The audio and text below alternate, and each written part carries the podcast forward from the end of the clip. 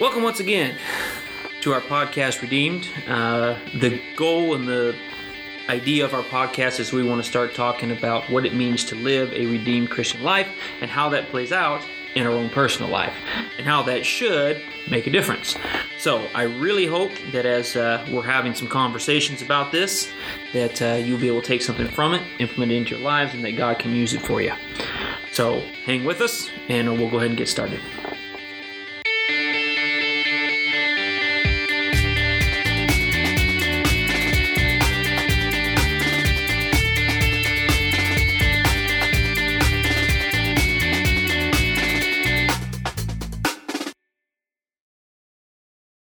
Alrighty, thanks again for joining us for another episode of Redeemed.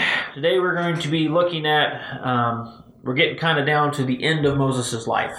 Yep. Now, y'all guys have to understand that he at this point is very, very, very, very old. Now, Yeah. the Lord has given him extremely good health, Right. extremely good health. From what from what I could see, and they'll talk about a little bit later on when he finally does pass away, but his eyes never never got dim. He could see just fine, Yep. and his his body and his muscles and everything were just perfect. Yeah. which is pretty awesome because he was like I don't know I was gonna say very old. very old. Yeah. But we're getting down towards the end. And what I find interesting here in chapter 27 is the Lord actually comes to Moses and says, You're going to go up on this mountain.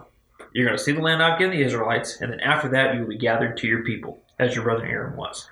So basically, the Lord's telling Moses to get his affairs in order Yep. because of the disobedience that happened in the wilderness that he and Aaron did. Uh, he was not going to be able to go into the promised land. Now, Yep. the Lord was going to be kind enough to him to let him see Yep. the promised land from the mountain. That's all he's going to get. Yep. He struck the rock. He didn't speak to the rock like he was instructed. And then the other thing that he told Moses to do was to go ahead and let jo- uh, Joshua know that he was going to be the next one to take over. And if you really follow that on through and you follow, you get to the book of Joshua, you will see that Joshua was really one, the one that walked in and started the, the process of taking over the promised land, the campaign. He was the he was a conqueror. Yeah. and uh, he does a wonderful job. But what I want to, but what I want to camp out on is the fact that wouldn't it be cool if you kind of had a heads up to know that when you were going to die, because it would give you an opportunity to get your affairs in order. You know what I'm saying? Right. You, you would you would live differently knowing that you had this this that at a time. Now I'm not sure that as you know as Michael and I discussed earlier, I'm not sure that he knew the exact moment he was going to walk up on the mountain. Right. No, I don't. I don't think he had. You know, you're gonna be. It's this day, this hour. It's this. I think he had a, a generalized. You know, maybe it's gonna be this month, this week, that kind of broad generalization, speculation, of course. And I believe that once he took step towards that mountain, he Yeah. would have known immediately that this was going to be his his last. Yeah.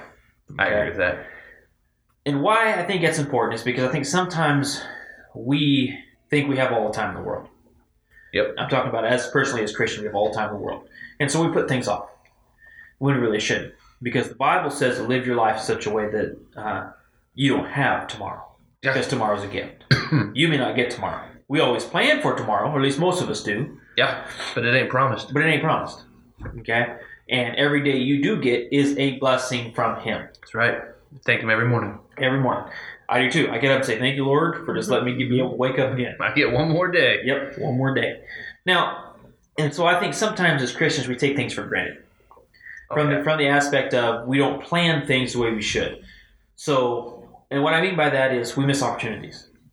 Absolutely. So, one of our main goals as a redeemed Christian is to share the gospel with other people.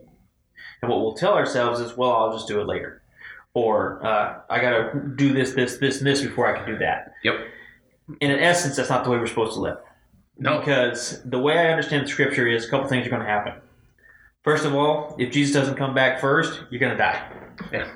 There's It's a just fact. very few people that have gotten out of here alive. Mm-hmm. Very few. If you read the Bible, you'll find a couple that did, Yeah. but that's very few. Yeah, I don't think I'm on that list. No, I don't think. we'll see. I don't I know. mean, fingers crossed, but I don't Yeah. think it's gonna be me. and the other thing is, is if Jesus comes back, then we'll get to join him again. Yep. You know what I'm saying? Absolutely. But unless those two things happen, you don't know when that date and time is.